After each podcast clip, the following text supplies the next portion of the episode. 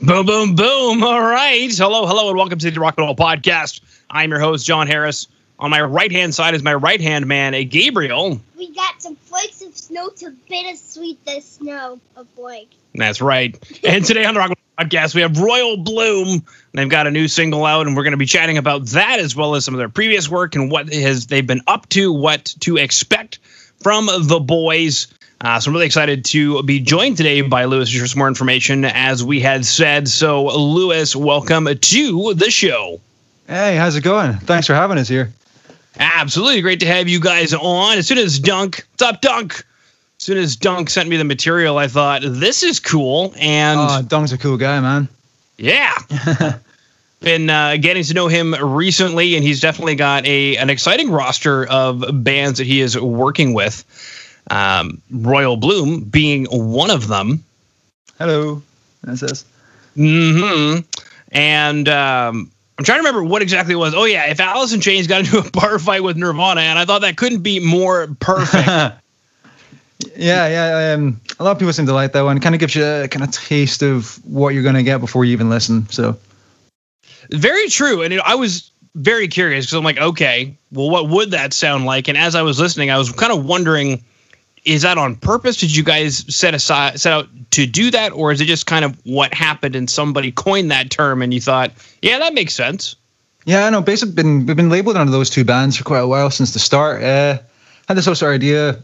The last band went into this band, and ever since I really started starting off in the singing when I was like right about 15, 16, people always, oh, you sound a bit like, you know, so and so, and I was, like, all right, I didn't even know who these people were at that time, and got into grunge eventually through a couple of people at high school and stuff, and I was like, oh my gosh, so these are these people were insane, because I never even cared to look it up, uh, but yeah, that's good. kind of where I've uh, fallen onto.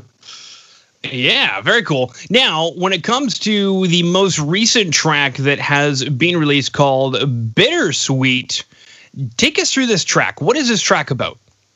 Right. Uh, yeah, that's a that's a funny one. That's a hey, I'll just go for it. Uh, so there was this person that was uh, kind of new in life, and uh, it was something about that smile. And uh, in the lyrics, it's about all about kind of uh, influence they had over people, and especially over myself. And uh, she kind of changed my life for the better. And um, yeah, uh, take it how as you will. You know. Okay. Um, so basically, it's like like an infant, like a new person in the world. Uh, no, but uh, it was an ex girlfriend. It was uh, basically will this end bitter or sweet? Will it go the long haul, or will it kind of be cut down and that sort of thing? But this was kind of right at the very beginning, early stages. So. hmm. Okay. Very cool stuff. Now, I guess my next question is because uh, the other track we're going to chat about today, "Flakes of Snow," was released, if I understand it, about a year ago. Yeah, yeah, uh, would have been like August last year. And so, okay. All right. On almost to the day we're we're chatting about it. Jeez, uh, yeah. It's crazy to think about. At time of recording. Now, Flakes of Snow, what is this track about? Does it snow in Scotland? no, it's a it's a bit of a it was a, it was a how to put this PG. It was kind of a habit that someone had fallen into that I'd recognized and was very close to me, and they ruined their life over this nasty habit. I mean, tried everything to try push them away from that, and the whole thing kind of sadly didn't work out in the end. Uh, again, a very personal song. Um, don't normally talk about what our songs are about and stuff because uh, they all hold such a uh, personal sort of life behind it all. But uh, yeah, normally I like to leave it down to what each and every person listens to and then thinks of it, because it allows us to be kind of morphed from like Play-Doh into their own sort of perspective of how the song fits for them. Mm-hmm. But, uh, mm-hmm. their own man made out of clay. build it and put the life into it as you see fit. Now, you mentioned that uh, a lot of the songs are very personal. Um, so when you mentioned that, you know, uh, at least these two tracks are very personal, is that something that you always try to bend on? Is like as you're writing lyrics, do you say this isn't personal enough and then you scrap it?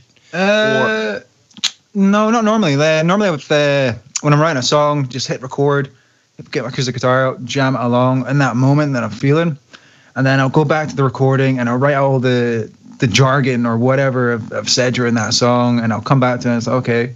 Then I kind of mix and puzzle and say, what is this song actually about? And it's, it's took me a couple, it can take a couple months for me to actually figure out what the song's actually about. Even me, I mean, we got a couple of songs that didn't even hit me for like a year or two.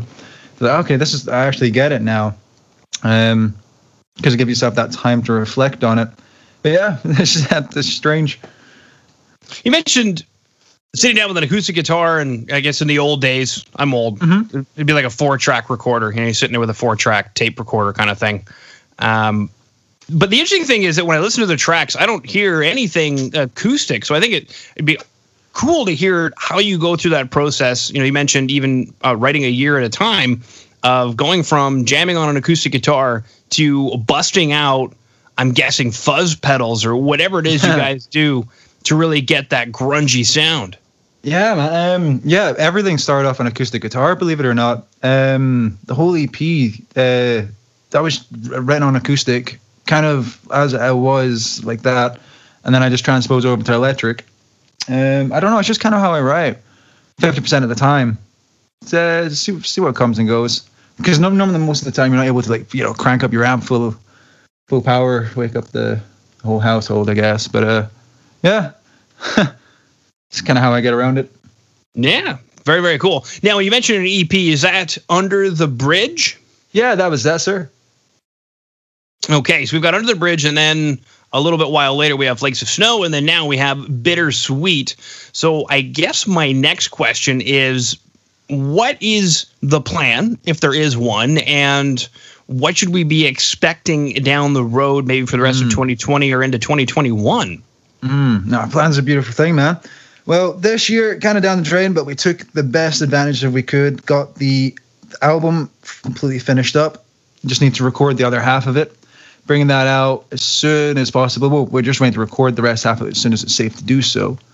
Um, apart from that, all of our gigs for 50% of the year between now and 2021 have been fully booked up in England. So we're gigging once a month, whether it be Wales or down in England. Of course, we're up in Scotland, so that's like a, a lo- lot of way out the way. Um, and I've just been left to deal with local shows like my hometown, Glasgow, and all that.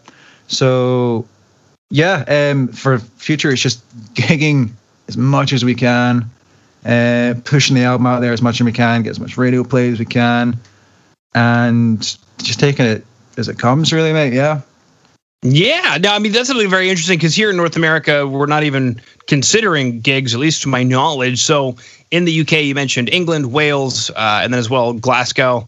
Um, are gigs something that are we just like booking Mm. it in in case, or is it something that is being allowed? Well, it's it's, it's crazy thought. It's kind of like, hey, can you take bands even though the whole world's burning around you at the moment? Uh, so, but uh, people are putting things on. Nothing's gone ahead yet. The, apparently, venues opened two days ago in the UK. Don't don't hold me for word for that. I might be wrong. Uh, there's a lot of stuff out there that isn't true.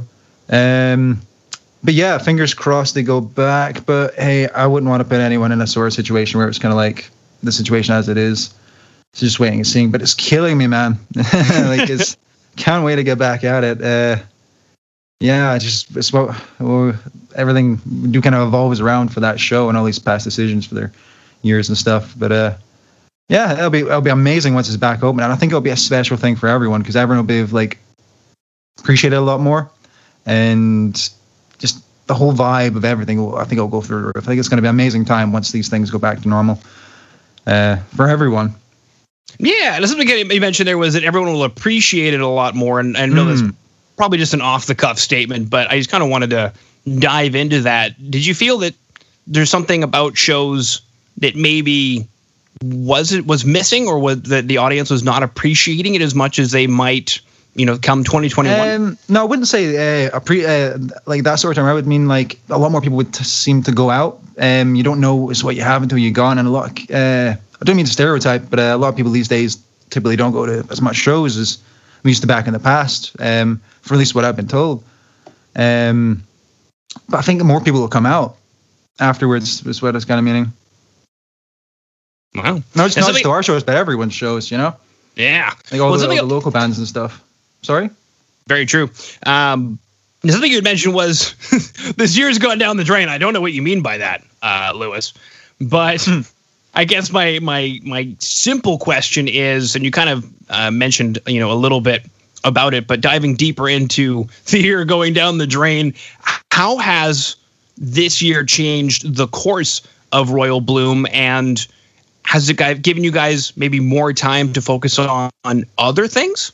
Yeah, like definitely looking at it in that sort of way, it kind of has been a blessing in disguise for me, and I can imagine a lot more people as well because um, the amount of uh, stuff you have to do, it's really allowed just to sit down, get it all all out, you know, get it all out there, kind of take a breather and a step back and just get everything right, you know. On the day with everything's everything's constantly moving. So uh, yeah, it's been an absolute blessing in disguise for us, mate. Wow. At the same time, uh, yeah, but okay, very very cool. I'm trying to think if I have any other questions. We seem to have covered everything. The, the album that's coming up, uh, a couple of the tracks that we chatted about today, what you guys have been up to during the, these odd times, what the plan is. Um, I guess maybe without giving away too much, if you could let us know about half of the album that's been recorded, what we should expect, and maybe what the plan is going into the other half of the album. Oh, that's a that's a good point. Um, so basically, the album is just a continuation of the kind of the story for the past five years. It's been written. This album's been written over the past three years, just nitpicking everything. But um, yeah, it's just kind of got a story I would like to share with everyone, and um, quite a personal album. Um, yeah, but uh, as you said, like for the whole lockdown, we've started working on the second album. So we've got all this other material just waiting there to get recorded as well. So we're we're ahead of, ahead of ourselves in the ball game, if you'd like to say as well. So yeah. Wow. Very very cool. It's just stuff. kind of a, a nitty gritty, down to the truth kind of realities that no one likes to talk about, an everyday sort of thing. Kind of something that everyone goes through at one point in life. Um, it should be talked about more. It's kind of kind of that was pretty much about that so sort of set of things. Okay. Do you feel that that's something that has come bubbled up more to the forefront this year? Is it something like has this year influenced the writing of the album? Um, yeah, just like every year, man. Every year's a, a, a change for everyone, really, and different step in life. A whole new chapter and a whole new different set of uh, situations, depending on what you get yourself into. But yeah. Okay. Cool, cool. All right. Well, Lewis, is there anything else that you wanted to uh, chat about that I did not ask? Um, no. Uh, well, yeah. Actually, hold on. Uh, we're, actually doing a gig with uh, Danko Jones. I believe they're from Canada.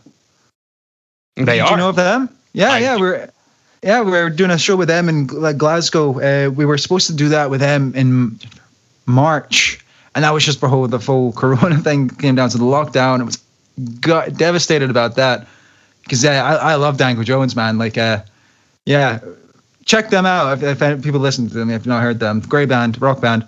Uh, but praying to God that still gig goes ahead at King Tut's in Glasgow because uh, it's an international band, and I don't know how that will work when it comes over during this time because it's supposed to be in November. But fingers crossed, man. Yeah, absolutely. I was actually supposed to have them on the show. However, sometimes. Oh wow, really? Yeah but they were on tour, and that can be very difficult to to orchestrate and organize um, sometimes, and it certainly was. And um, yeah, the the promotion uh, time frame just kind of closed off, and sometimes uh, that happens. And yeah, that's a shame when that happens, man. Yeah. Uh, though luckily that happened uh, with a couple of bands, and then I ended up going backstage when they came through town. So, oh, nice. Yeah, so it can it can work out. It's just a matter of and I'm thinking right now of all of the long list of bands whose backstage passes I had to give up this year. oh no, yeah. You know. There's always an extra amount. It's gonna be a good time. It will be a good it's time. Be a fantastic time. I know. I'm looking forward to it, and uh, hopefully you guys will be able to pop over to uh, Canada when that happens as well. Oh, I would love to, mate. I've always wanted to go to Canada. Uh, watch out that place out. I've got a couple friends there as well. So, yeah, I've heard. I've only heard good things. Very cool. All right. Well, thank you so much, Lewis, for coming on to the Rock Metal Podcast today. Yeah, thank you so much for having us, Jon. It's an absolute pleasure having us.